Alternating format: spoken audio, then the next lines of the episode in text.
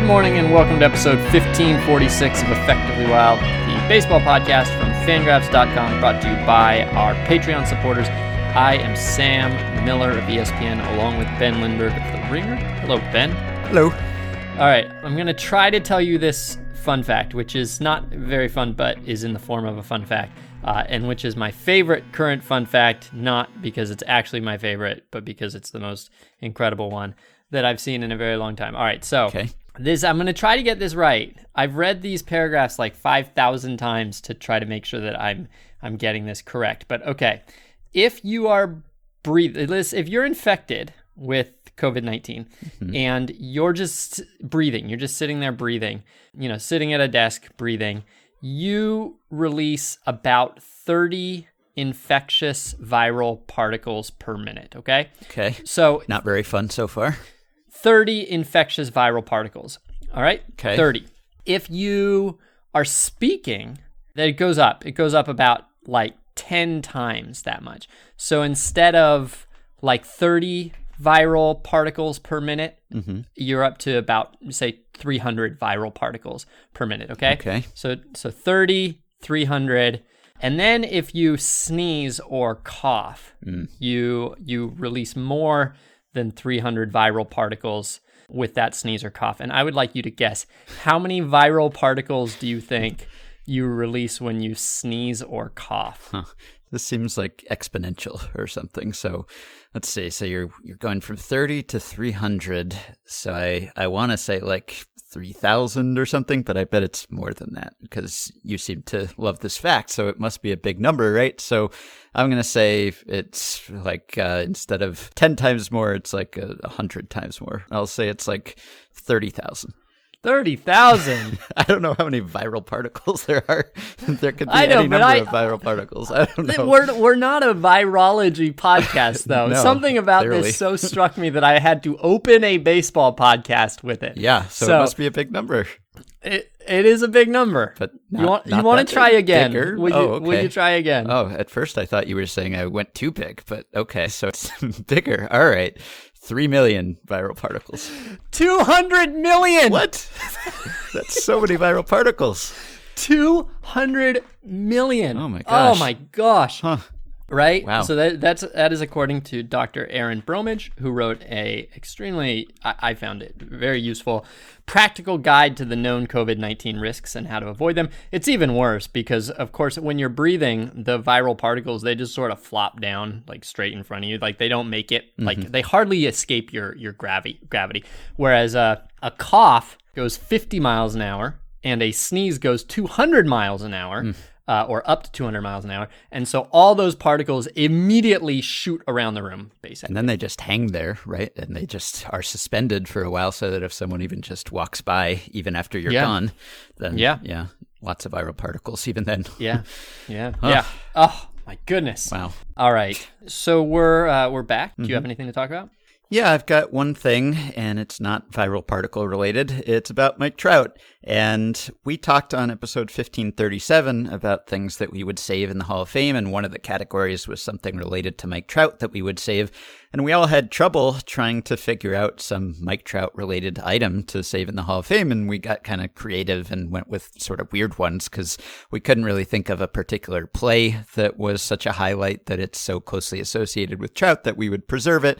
But I read or heard what Trout considers his best at bat ever. So this is maybe what he would save in the Hall of Fame for himself if he could. And last weekend, he and the golfer Brooks Koepka were on an Instagram chat. I think they're both Nike sponsored athletes. And so they were having a Nike sponsored chat. And Koepka asked Trout who the best pitcher he's ever faced is. And the answer is somewhat surprising in one way and not at all surprising in another way.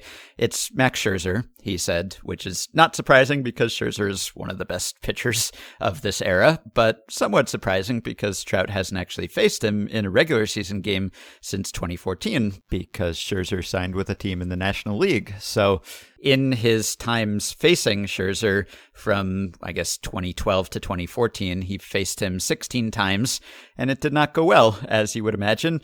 Trout has batted 188, 188, 438 against Scherzer in those 16 plate appearances. He struck out in 10 of them and didn't walk once and he had only one extra base hit, a double off him, so no wonder he thinks he's so hard to hit. But they did face each other in the 2018 All Star game and they came up. It was the first inning, and Scherzer struck out Mookie Betts. Then he struck out Jose Altuve on three pitches, I think, to start the inning. And then Trout fell behind 1 2 to Scherzer. But then he worked the count full and he fouled off a couple pitches and then he drew ball four. He walked on a pretty close pitch and Trout told Koepka it was the best at bat I've ever had. He was throwing nasty pitches and I was just fouling stuff off. And that really struck me that that would be the best at bat he's ever had because obviously he's had a ton of successful at bats and they ended in much more remarkable, sensational ways than this one, which was just a walk, just a humble little walk. And Trout has even been a hero in All Star games. He was the All Star game MVP in 2014 and 2015, the only player to win back to back All Star game MVP awards. And in his next at bat after he faced Scherzer in that game, he hit a home run off of Jacob DeGrom. And he also hit a home run, I think, in that 2015 All Star game. So you could have said, well, what's your best at bat? Oh, it's the time I hit a home run off the eventual Cy Young Award winner in the All Star game. But no, it's not that one. It's the walk that he drew. And I guess that makes sense because going into that plate appearance, he had, again, struck out 10 times without ever walking against Scherzer.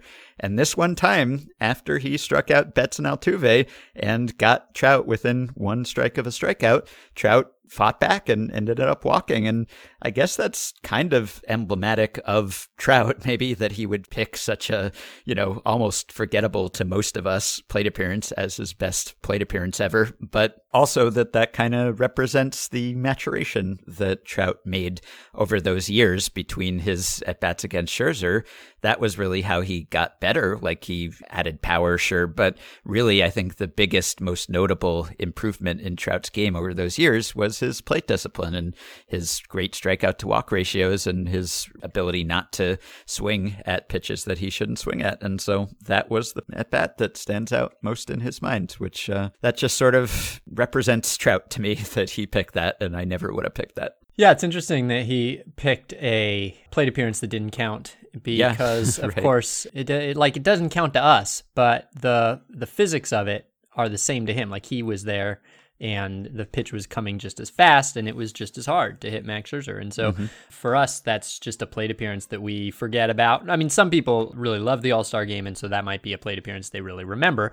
Uh, and I do remember Mike Trout, I think it was in 2012 when he was in the All Star game. I, I, if I, I think I have this right that part of his legend was that uh, he was in that All Star game and he uh, his plate appearance was against R.A. Dickey and he got a hit against R.A. Dickey, and it was the first knuckleball he had ever seen in a professional game. Mm. And so uh, your All Star game, you know, exploits can create legends, but otherwise, I mean, I don't care. What do you, I would I would tend to focus a lot more on the ones that that do count. But like I said, to to Trout, it's hard no matter what. Like it's hard if you. It, like I don't know, it's it's hard even if it's in practice. It would be hard uh, to face Max Scherzer if Max Scherzer was trying to get you out. Mm-hmm. Do you think that Brooks Koepka ever asked Dick Groat who the toughest pitcher he ever faced was? No, probably Dick, not. Well, Dick Groat is his great uncle. Oh, well, maybe he did then. So hmm. Dick Groat, the uh, one of the heroes of the 1960 Pirates, I believe he was the MVP that year. And uh, if he did ask Dick Groat, I think that he, I think almost certainly the answer would also not be surprising. I think he would almost certainly pick Sandy Koufax who is both probably the actual most difficult pitcher he ever faced, uh, and also was a pitcher who pretty much dominated him. And if you look at batters uh, or pitchers he faced at least, uh, I don't know, let's say more than 40 times, then Sandy Koufax was has the second best numbers against him, almost identical with with Don Cardwell. Faced Koufax twice as often and hit 180, 236, 248 against him. But really, if you just limit it to the years when Koufax had matured and was good, so 1961 to 1966, he faced Koufax 97 times and hit 152 hmm. in those 97 plate appearances. Two doubles, and no other extra base hits. So slugged hmm. 174 against him over the course of 100 plate appearances with a 188 on base percentage. So there you go, Brooks. Yeah. I did your work for you. yeah. So if Trout had had some bigger games, if he had had a tiebreaker game or some game with big pennant implications or more playoff games in which he had had success, then maybe he would remember one of those as his best at bat. But best result doesn't necessarily mean best at bat. I mean, best at bat can come anytime. And so it came for him in an exhibition game. And I wonder if you surveyed every player about their best at bat, what percentage of them would be walks? Because on one hand, you'd think, well, that wouldn't really stick in your mind, a walk. But on the other hand, it's probably the most likely type of plate appearance to get complimented by a broadcaster like oh good at bat professional at bat. You know when you're in the hole maybe and then you work your way back and you even the count and then it's a full count you foul off a couple pitches and then you take a close pitch for a walk. That always gets you broadcaster kudos. So i wonder whether people do think of that as just a good at bat. Like you know if you just go up there and you hit a home run on the first pitch or something that could be a good at bat too because you were ready and you were aggressive and maybe you adjusted after your first plate appearance when the guy threw you one there and you took it and now you're not going to wait and that's a good at bat. But I think probably when people say, oh, good at bat, it's a long at bat, right? It's when you foul off a bunch of good pitches and take a couple close pitches. So maybe a walk wouldn't be that unusual, but I don't know. It just seems very trouty to have such a non sensational plate appearance be his best one ever.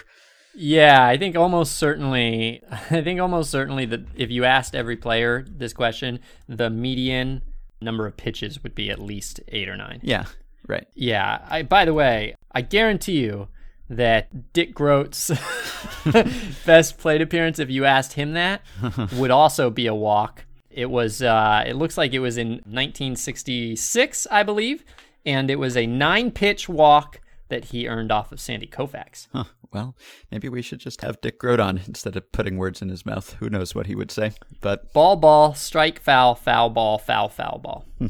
Good at bat. Yeah. Okay. I enjoyed the Herb Washington baseball card uh-huh. discussion. The fun fact, all that whole thing about yep. nine uh, nine wins with his speed.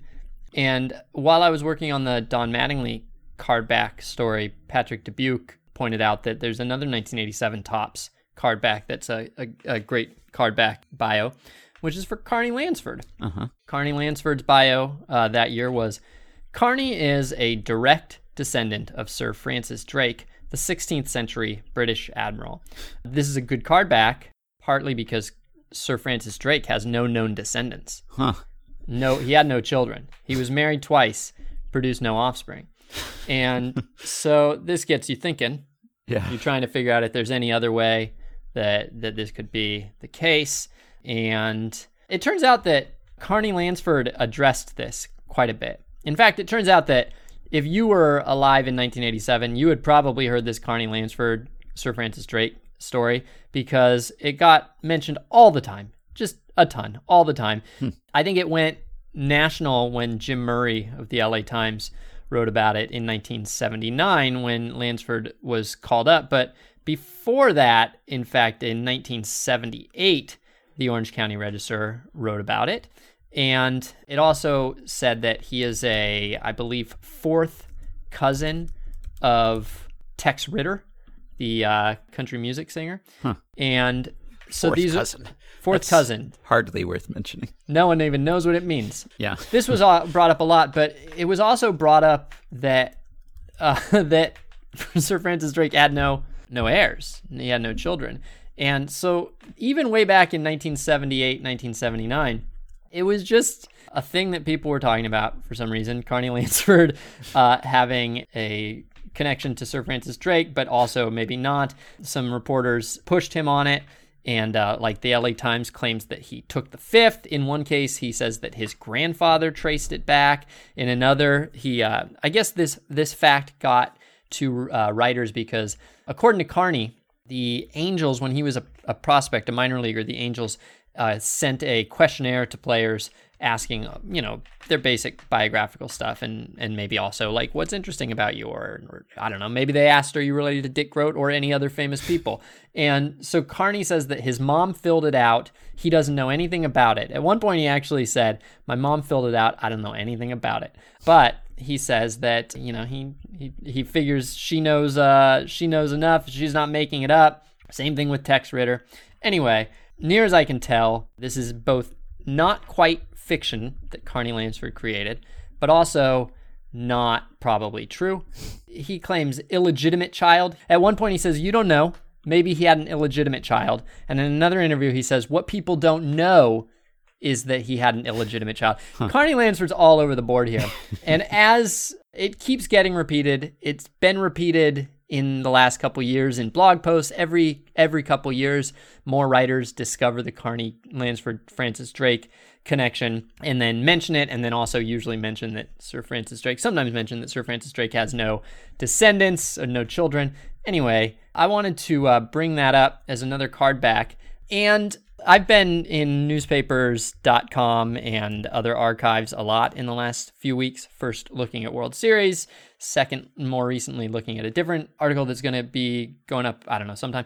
And it's just really interesting to me how there's this cycle for fun facts or for legends or for interesting things or for for any any content really it's the cycle for content which is that the thing happens the content exists in its day and time.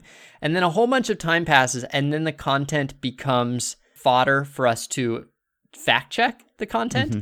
There's like there's a rediscovery and then trying to figure out where did that come from. And so all this content gets this second life. And so like the the Carney Lansford I don't know, the Carney Lansford being to me him being related to Sir Francis Drake is not that interesting.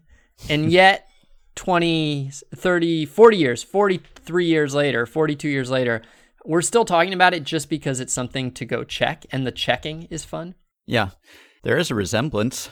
They're both red hair, mustaches, so passes the eye test, I guess. Maybe but maybe that's where it comes from. Maybe, but yeah. Well, I think to me, what is interesting about the Herb Washington fun fact, and I guess also the Carney Lansford one on the card back, is just that it's stated so matter of factly. Yes, it's not like he once said that he was related. It's just like no, he is he related. Is. Yeah, and it's like there's no journalistic standard there. You don't have to cite anything. You don't have to have two sources corroborating it. It's just, you know, if someone once said it ever, if he said it, if someone said it about him, then it's fair game to be on a card back, just stated as fact, which just, I think that makes it more enticing to fact check when it's just stated so, so boldly, just like that. It's like, well, really prove it. How, how, how do you know? If he said, well, my mom said it once and, you know, then you might ask his mom where she got the idea and that might be interesting. But I think it's much more enticing to me as uh, fodder for fact checking when it's just stated so plainly like that and yet with no evidence whatsoever.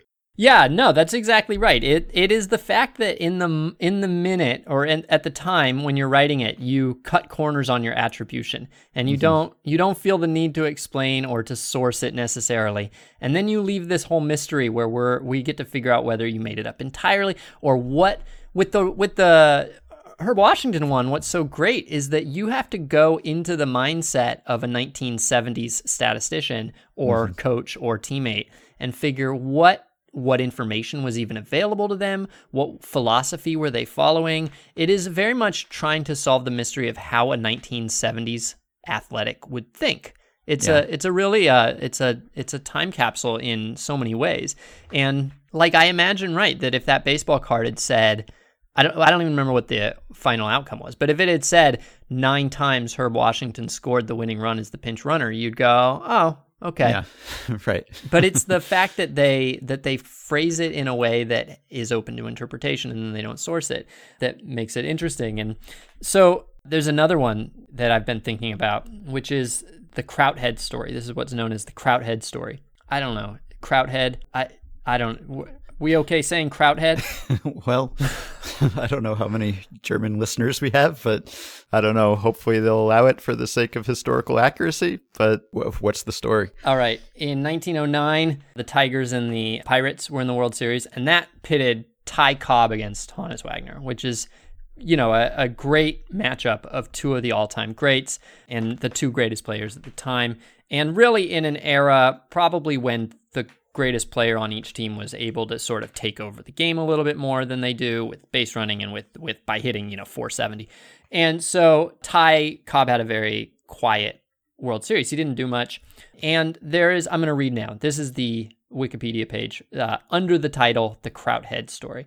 There is a long standing legend that Cobb, standing on first base, called the German ancestored Honus Wagner Krauthead, hmm. told him he was going to steal second, and was not only thrown out, but that Wagner tagged him in the mouth, ball in hand, drawing blood from Cobb's lip. All right, I'm going to just tell you in advance that this story is probably not true. In fact, it's not true. But what when you hear that story, where do you hypothesize it originates and for what end? To what end? I would think that maybe Wagner said it.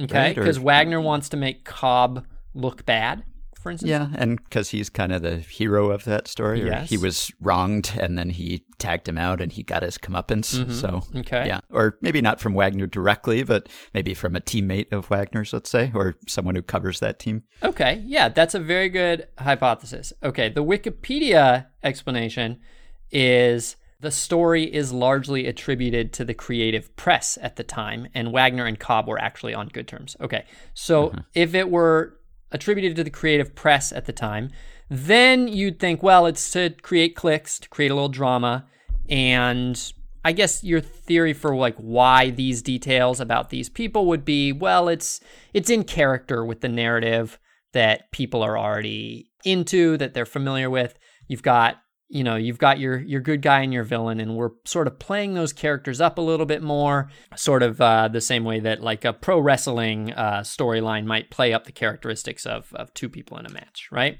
mm-hmm. and so i will tell you that it is uh, I, it could be that it was the creative press at the time. I don't believe so, though, because this doesn't show up until 1949. So it happens actually 40 years later. So, to hmm. what end would someone invent this story 40 years later, would you guess? Huh. Boy, well, you hear a lot of old player stories who say something or other about something that happened 40 years earlier that they never said at the time, or it even contradicts something that they said at the time. I'm trying to think. Uh, I mean, Wagner was still around. He had been a coach until not long before that, but I don't know why he would have. This was, at that point, that was before the Cobb legend grew, really, before the Al Stump books came out and before Cobb was really vilified. So I would have guessed if it were a little later that it would be something that would come out in connection to that but I guess it's a little bit too early for that. So I don't really know why that would come out then. Okay, well here I don't I can't say this is for sure the the where the story originates, but uh, this is the earliest reference I could find to it in any in any newspaper.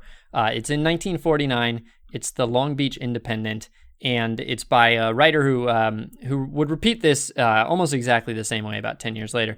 And here's how he says: Cobb still enjoys telling how he and Wagner met. So Cobb invented this story. Huh. Cobb. Now, we all were thinking, why would someone make up a lie about Cobb? Well, maybe they don't, maybe they're his rival. Maybe they're just trying to play off of his surliness to make him look worse. Maybe they're just taking something that they sort of broadly know to be true about his personality and, and punching it up to make it more colorful, unconcerned with the truth of it. And in fact, Ty Cobb is out there telling a lie that makes him look bad. It's a very hmm. interesting thing. So, according to uh, to I mean, at least according to Wikipedia, an examination of the play-by-play does not indicate that such a play occurred. In the one caught stealing charged to Cobb during the first inning of Game Four, he was actually safe at second due to a throwing error by first baseman Bill Abstein. So he was never caught stealing in that World Series. He was quote unquote caught stealing, but he was in, he ended up being safe on the play. According to the Long Beach Independent, 40 years later, quoting Cobb, I was standing on first base in the 1909 World Series. Honus was at second. I cupped my hands and yelled, Hey, Krauthead, I'm coming down on the next pitch. Wagner didn't say anything, but when I got there, he had the ball and slapped it into my mouth, and I had to have three stitches taken. Sometimes Wagner doesn't say anything. Sometimes Wagner replies with a sassy reply like, Bring it on down, or something like that. Like sometimes he's like, Bring it, sir. And then hmm. sometimes he has stitches. Sometimes he is merely bloodied. And sometimes Ty Cobb loses teeth. Boy, well, I don't know. I guess that that term maybe was back in vogue after World War II. I don't know if that has anything to do with it, but it doesn't make him look good. So unless he was asked to like compliment Wagner or something, but it doesn't sound like that's what he's doing. So I don't know. It's a self-deprecating story, I guess, or maybe it just shows his competitiveness and his fiery spirit on the field or something. Maybe that's what he's trying to show. It's weird. Yeah. By 1951, by the way, Cobb is uh, in this story is now saying, "Get in my way, and I'll cut both your legs off," which has escalated quickly. Yeah. Yeah, it's it's interesting how people, how like the narrative that gets attached to to people. You might think that it makes them look bad, but they might think that it makes them look good.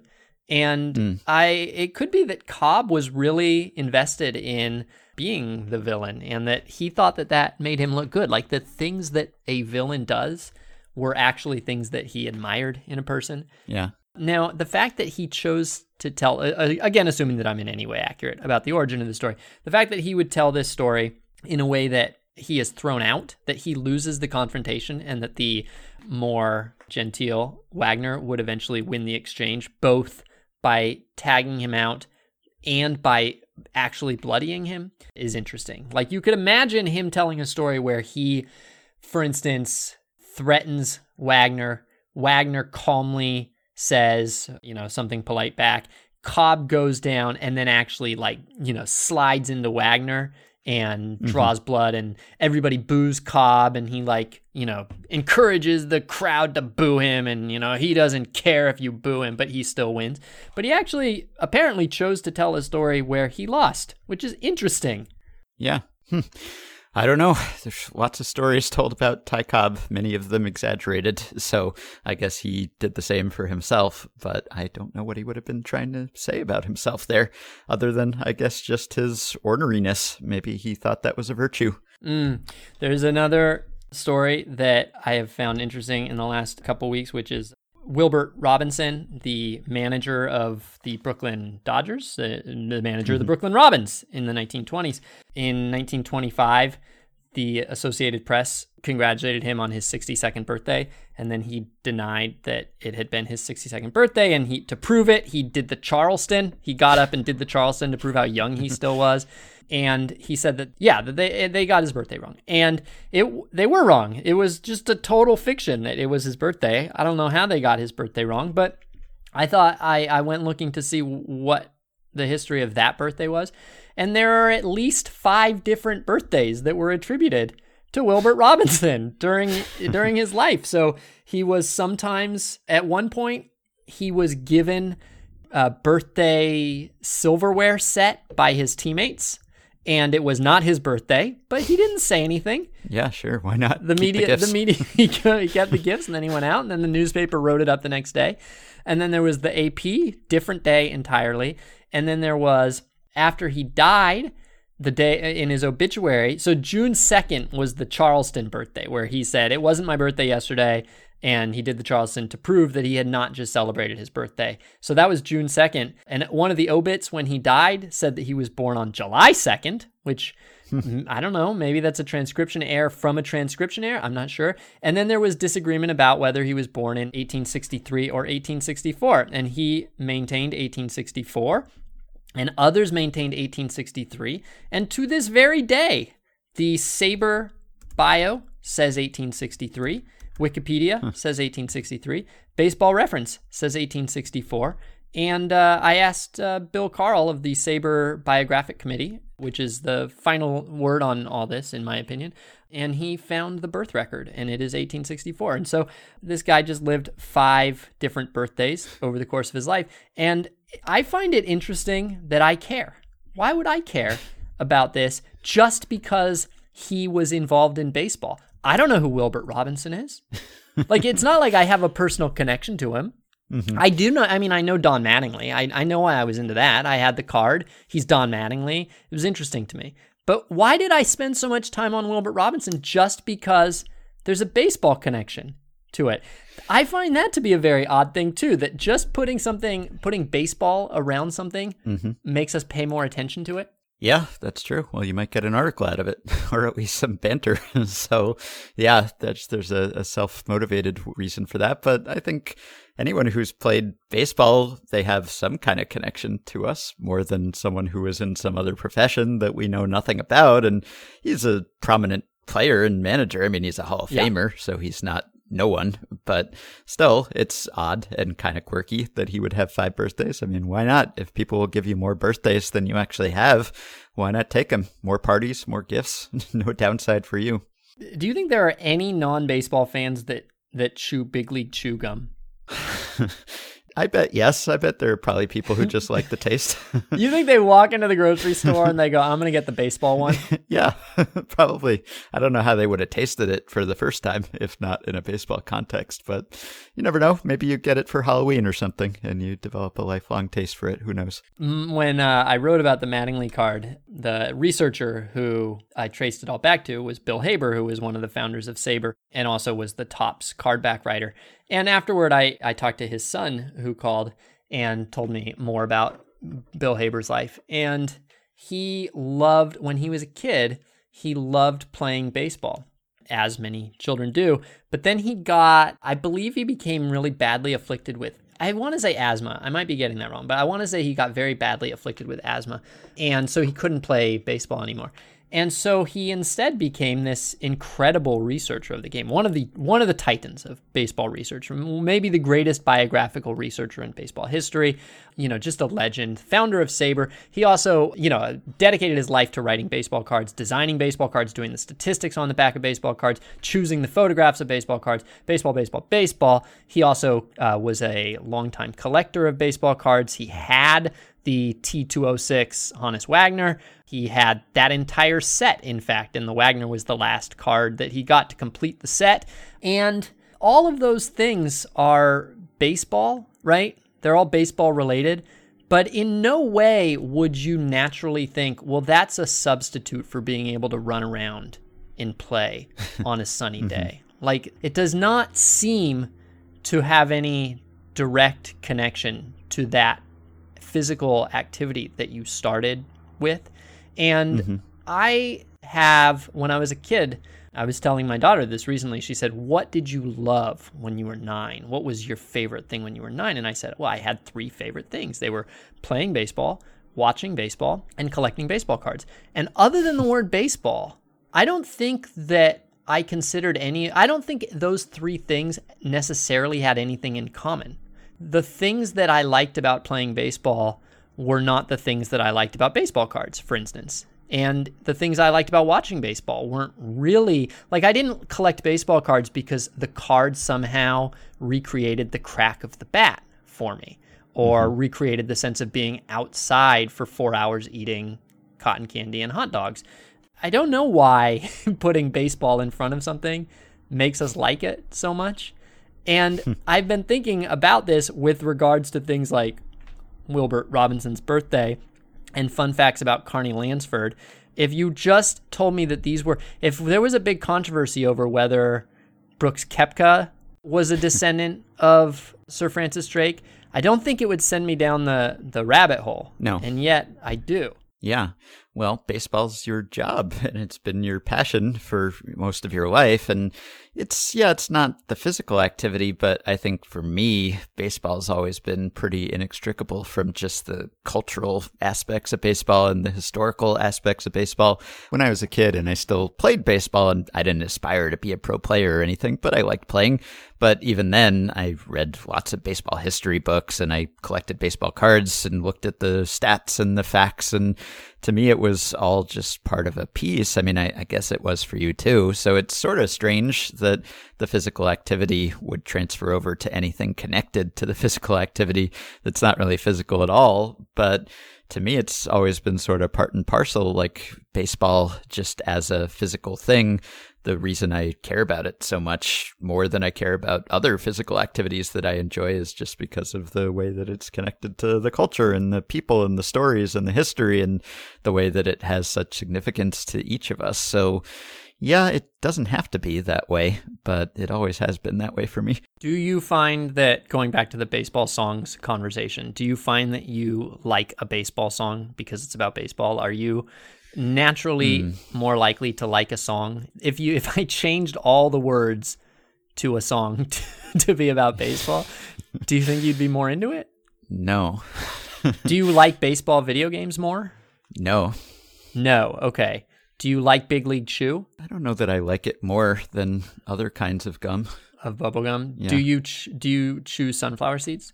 No, I, I have at times, but it's uh, it's too salty for me. Mm-hmm. Yeah, I I don't know if I objectively like any of those things more, but I'm much more likely to to consume them, or at least I have been throughout my life. And mm-hmm. I was watching the the Plot Against America on HBO, and one mm-hmm. of the boys in it has a stamp collection that's very valuable to him. And he's like really into his stamps. And i'm just thinking like how you know like there was a part of me that thought how funny that people used to care about their stamp collections. You know kids would be really passionate about their stamp collections. And of course i was very passionate about baseball card collections and to a dog they, they look like the exact same pursuit. And mm-hmm. yet something about putting a face on that was of a sport I recognized made me want the cards more, even though I didn't. It's not like I liked those. I wasn't a baseball card collector who liked to collect my favorite players. I liked to collect all the players that were worth money in my favorite sport. so why didn't I just collect yeah. stamps? I could have had the market in my town on stamps. Yeah. Huh.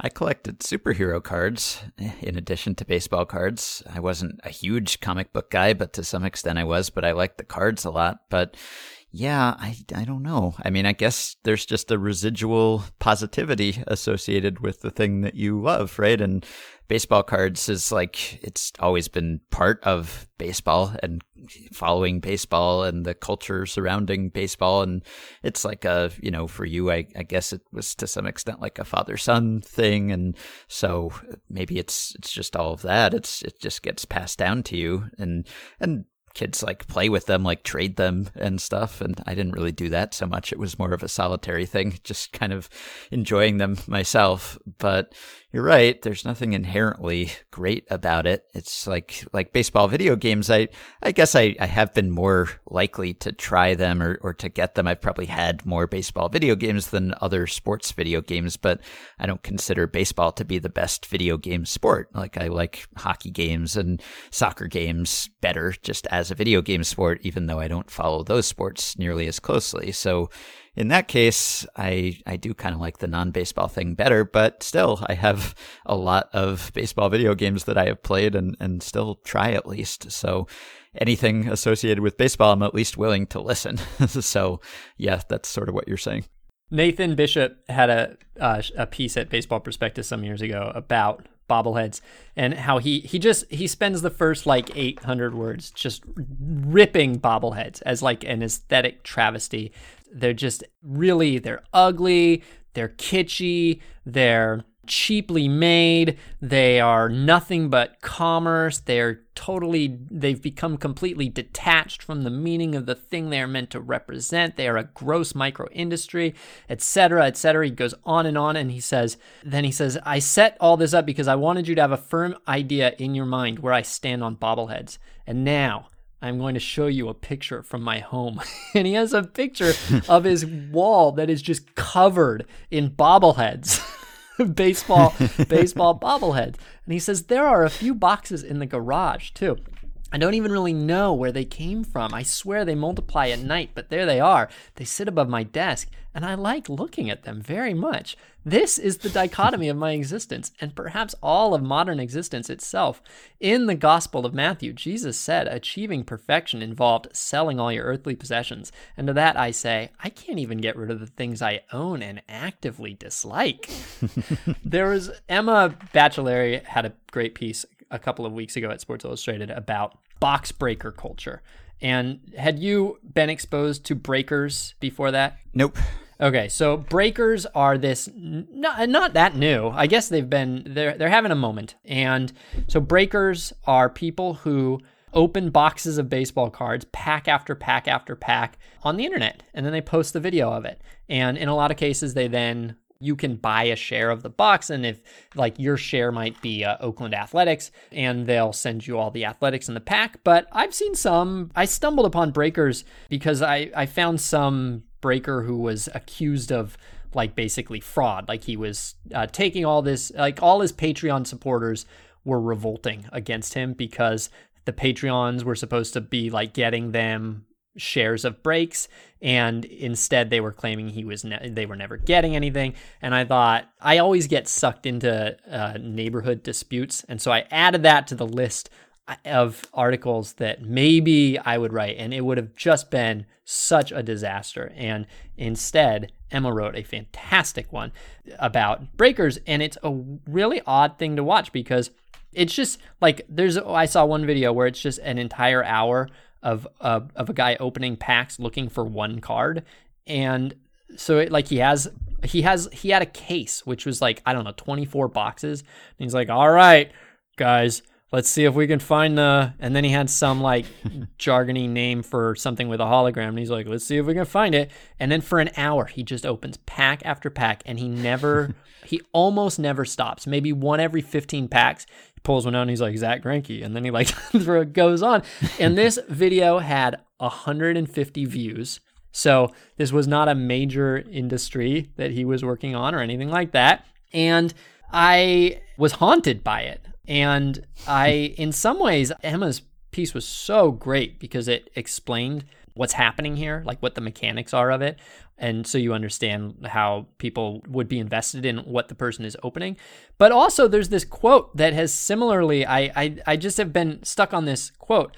This is Rich Klein, a Texas man and a veteran card collector. He still remembers the first pack that he opened, 1968, Topps third series, when he was eight years old, cards that he saved and revered. In those days, he says it was really one of the few ways you had a physical way to see what the players looked like. Mm-hmm. And then he says, it's just fun to open. There's a joy about opening the pack, not knowing what you're getting. And the thing that it's just fun to open, he then says it's a lottery ticket. You hope you get something really good, but on the other hand, you're not necessarily worrying about that when you're opening the package. A friend of mine introduced me to a similar thing on the internet, which is people opening toys on YouTube and then two and three year olds just watch for hours. They just watch them open these toys. And these toys are sort of like baseball cards in that you, they're like packets that involve that you open them and then you see what the toy is after you open it. And so it is super baseball card like where you you don't know what you're going to get. You maybe you're going to get, I don't know, a marble or maybe you're going to get a top and they just open it and then you see the toy and then they open another one and then you see the toy and they open another one and you see the toy and the apparently toddlers are totally into this. And Rich Klein captured that same mindset, which is the same mindset that I had whenever I was collecting cards, and which I still get if I open cards. Mm-hmm. It's just fun to open. I sometimes have been at company events at Baseball Prospectus, company uh, retreats where there's boxes of cards and you just open them and then they just get left on the, you don't keep any of the cards and yet there's something about opening them. And I just, I, I, again, I don't think that if this were football cards, I would have any interest in it. And I don't know why it's fun for baseball cards. And I don't know why for breakers it has to be baseball cards. I couldn't figure out at the end of this article about breakers, I still couldn't figure out why are they baseball cards? Why why does it have to be baseball cards? Because nothing about it is like I am obsessed with baseball faces. I have to see them all the time. They like the they're not the cards don't exist to be looked at. They don't exist in any way that's like totally intrinsic, like the where the sport is necessarily totally intrinsic to it. And yet you can't enjoy it unless it's something you're familiar with. Anyway, Ben, there has to be a level of recognition there, though. That's part of it. I mean, if I opened packs of football cards, unless it was like a few of the most famous players, I just wouldn't know who was good or, or who wasn't. I wouldn't have any idea whether this was a valuable card or not. There would be no flicker of recognition. Oh, it's almost like a remember some guys type thing when you open cards and you get to remember each of them. I mean, if they're contemporary cards, then you're not really remembering them. They're active players, but you still do get that little flicker of, oh, I know that guy and I remember this and that thing that he did. And it's just kind of a confirmation that the world is an orderly place and you know this person and you know what uniform he's associated with. Like, that's a big part of it. I mean, if I opened any other sports cards, it would mean very little to me just because I don't know who those people are. I don't know who the good players are. So that's all of it, right? I mean, that's if we were opening baseball cards from some era of baseball, like if there were an era of baseball that you and I know nothing yeah. about, if, you know, if there were some alternate baseball universe where like it was baseball, but it wasn't the league that we had ever watched, if it was like the Federal League or something and we didn't know any of those players, would that still be fun? I don't really think it would. Can you make a case for why it is fun though that when you do know the players? I mean, if if you if these didn't exist and you were pitching it to me right now, like if I'd never heard of mm-hmm. baseball cards and you said, "All right, picture this. They're little cardboard things. They're worth nothing. They come in packs of 15 and all they are is players selected at random from the Major League Baseball universe, and you're going to open them, look at them, and then immediately move on." doesn't sound great. It doesn't sound like a, a very good pitch. I'd probably pass on that. But yeah, uh, well, there probably is something to the fact that when baseball cards were introduced, and for much of baseball cards history, it really was the only time that you could see these guys, right? And so that and their stats weren't easily accessible. So it really was giving you information about players that you wouldn't have otherwise. Like these would be names that you knew maybe from the newspaper. You saw the names in box scores or something. And if you had no idea what these guys actually looked like, then it would be kind of cool to see them, right? And to see them in some action pose and then to be able to flip over the card and see where they played and what their stats were. Like that would be valuable. Nowadays, it's not really because you can go to baseball reference anytime you want and you can look at a headshot or you can see their stats or you can open up MLB TV and actually watch them play. And I don't know if that's part of why I don't really buy cards anymore or pay attention to cards anymore, but it could be. Even when I was a kid looking at these things, like I didn't know these guys in the way that I know today's players. Yeah. Yeah, I, I would love I would love to hear a good kind of explanation. I don't know what what I don't even know what field it would be that could explain why it is that it's so comforting. If you like baseball, why it's so comforting to be surrounded by baseball in any form that something immediately mm-hmm. becomes familiar. I guess maybe it's the familiarity, the way that this thing that you like can become I don't know, just like if if there's enough stuff then it's just like a blanket that can cover you entirely with itself. yeah. It is weird though, because it's not like Pokemon cards or Star Wars cards or Magic cards where the cards right. do something. Yeah. you know, like they let you play a game, they have abilities, you can deploy them, and they give you certain skills. And that way it's like, oh, I got this card. It's nice to display and, and put in this plastic container or a sheet or something and, you know, look at all my riches. But it does something too, whereas baseball cards just don't do anything other than remind you of baseball, maybe inform you a little bit about baseball, and then hopefully appreciate and be worth something, which, you know, they haven't been reliably over the long term. Lately, I've been using baseball card as a bookmark. I had I all my baseball cards were in a in a box, the ones that I had saved after the purge, and I went through a whole bunch of them looking for like basically 1987 Topps Don Mattingly or any other 87 Topps. and so there were there were a few on my desk. There were maybe 50 on my desk. And when I start a new book, I just grab one randomly and I'm kind of excited to see who's going to be the bookmark in that book. Like this is just sort of exciting to act, just actually that is like opening a pack where you're like, "Oh, it's going to be Delino DeShields for the next couple of days until I um, get my index card bookmark in there. All right. Mm-hmm. Do you have anything else to say about this? I have one last thing. Well, I, I, guess I'd just say I don't know how you came across that Uncle Robbie five birthdays fun fact, but I would assume that was an accident and you just kind of happened to come across it while you were looking up something else, which is one of the nice things about doing a newspapers.com deep dive is that you come across all sorts of stuff that you would not have imagined. And I guess that still happens in more modern sources. I mean, if you're on Wikipedia or something, you can end up in a Wikipedia rabbit hole and you click one link and then it takes you to another page and that takes you to another page and you end up somewhere you never expected to be. But there is really a nice aspect to just flipping through a paper, which I don't do anymore. I don't have any papers delivered to my home. And so if I'm looking at a paper online, generally I'm there because I saw a link from Twitter or from a search result or something. And so I'm taken to that one page and maybe it'll say, here's a related article or here are most popular articles. And that'll take me to something else unexpected. But usually it's more of a targeted search and I know what I'm going to get when I click. And that doesn't really lead me to anything else. Whereas when you're doing a newspapers.com search, you never really know what you're going to stumble across. And that's one of the nice things about it.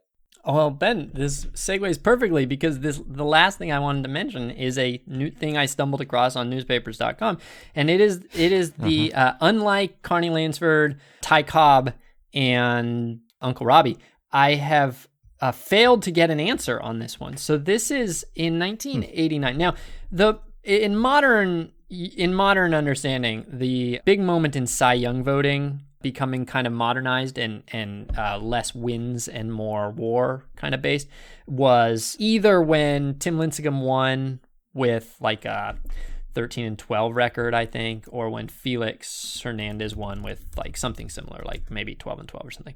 Let's see. Felix went 13 and 12, 2010. All right. mm-hmm. In 1989, Oral Hershiser finished fourth. Mark Davis finished first in Cy Young voting. Mark Davis was a closer. He was a good closer that year, but you know the, he was just a closer. He led the league in saves, but had you know half the WAR of a of a top starting pitcher, of an ace starting pitcher. And Oral Hershiser, I believe, led the league in WAR, and this was the year after he had had the scoreless inning streak and won the Cy Young Award and won the um, World Series MVP award and all of that. So Hershiser comes out the next year and he's just fantastic when the season begins. And then he starts to hit a little bit of a run of bad bad run support and and his numbers get slightly worse. So in the first 9 starts he had an ERA of 1.76 and then it, it's in the kind of low to mid 2s for the rest of the year and he ends up with an ERA of 2.31 and a 15 and 15 record. And the 15 the second 15 is key because he actually led the league in losses. So Felix went 13 and 12, and that's barely a winning record, and and that was a lot for voters to overcome to still vote for him. And we were all excited when they did. And uh, I don't even know why I thought Lincecum. Where, where Lincecum's not involved in this story at all. Um,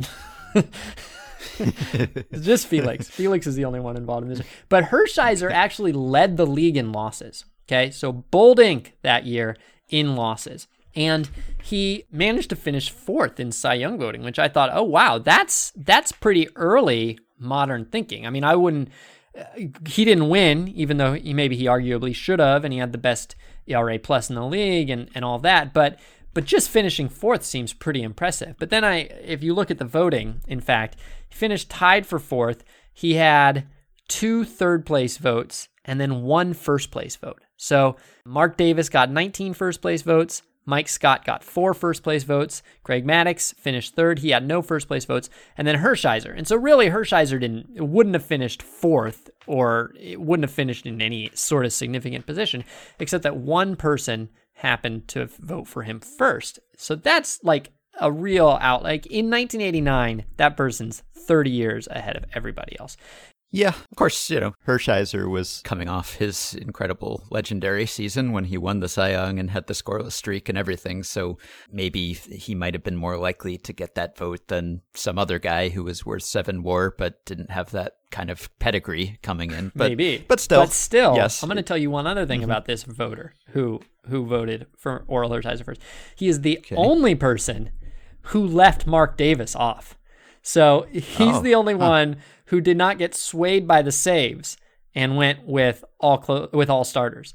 And so in hmm. 1989, somebody was A, ahead of the game on win loss record, and B, ahead of the game on not overvaluing closers. Because at the time, closers were winning basically every other year.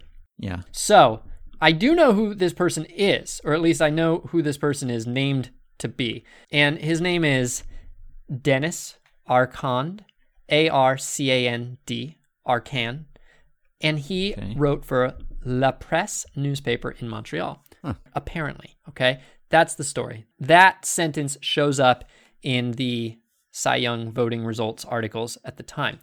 I can find no evidence that there's ever been a person named Dennis Arcand who wrote for La Presse newspaper in Montreal, let alone wrote about baseball.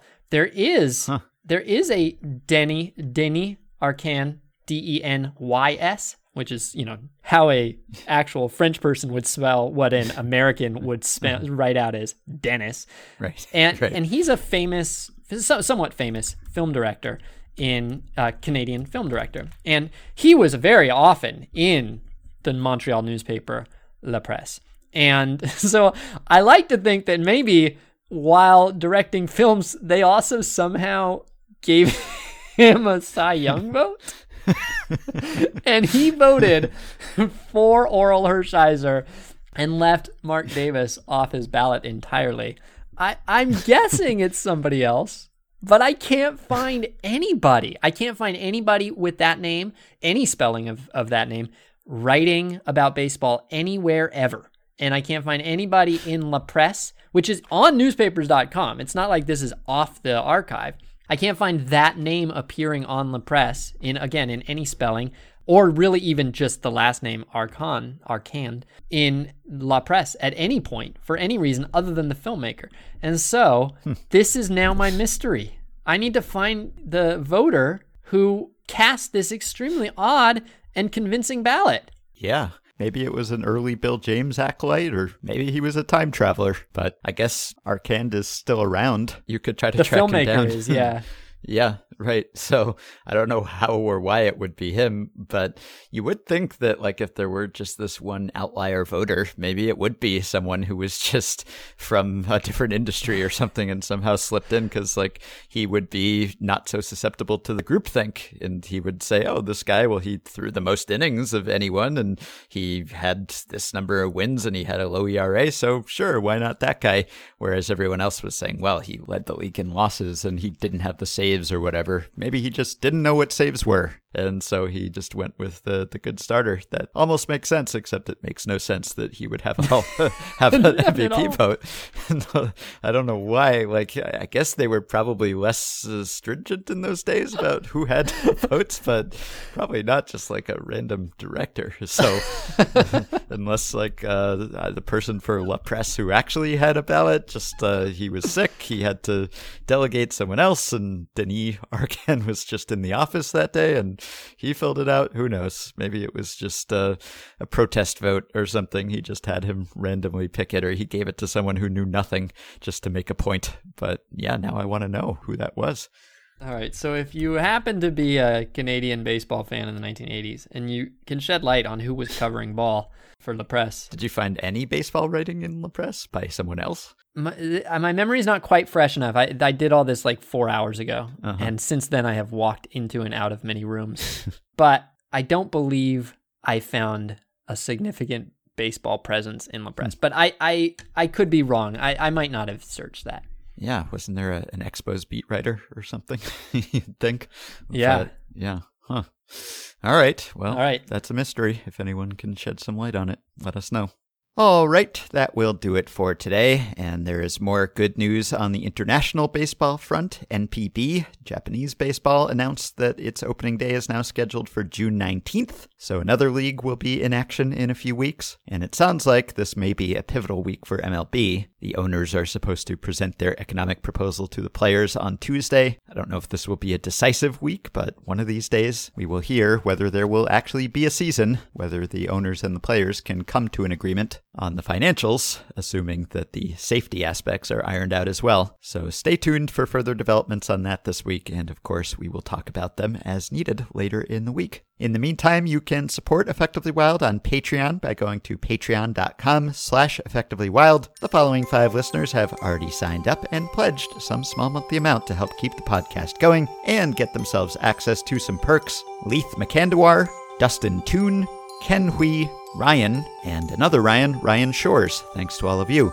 You can join our Facebook group at facebook.com slash groups slash effectively wild. You can rate, review, and subscribe to Effectively Wild on iTunes and other podcast platforms. Keep your questions and comments for me and Sam and Meg coming via email at podcast at or via the Patreon messaging system if you are a supporter. Thanks to Dylan Higgins for his editing assistance. If you're looking for some reading material, you can find the paperback edition of my book, The MVP Machine, which includes a new afterword, as does the Kindle edition now. Check it out, let me know how you like it, and we will be back with another episode a little later this week. Talk to you then.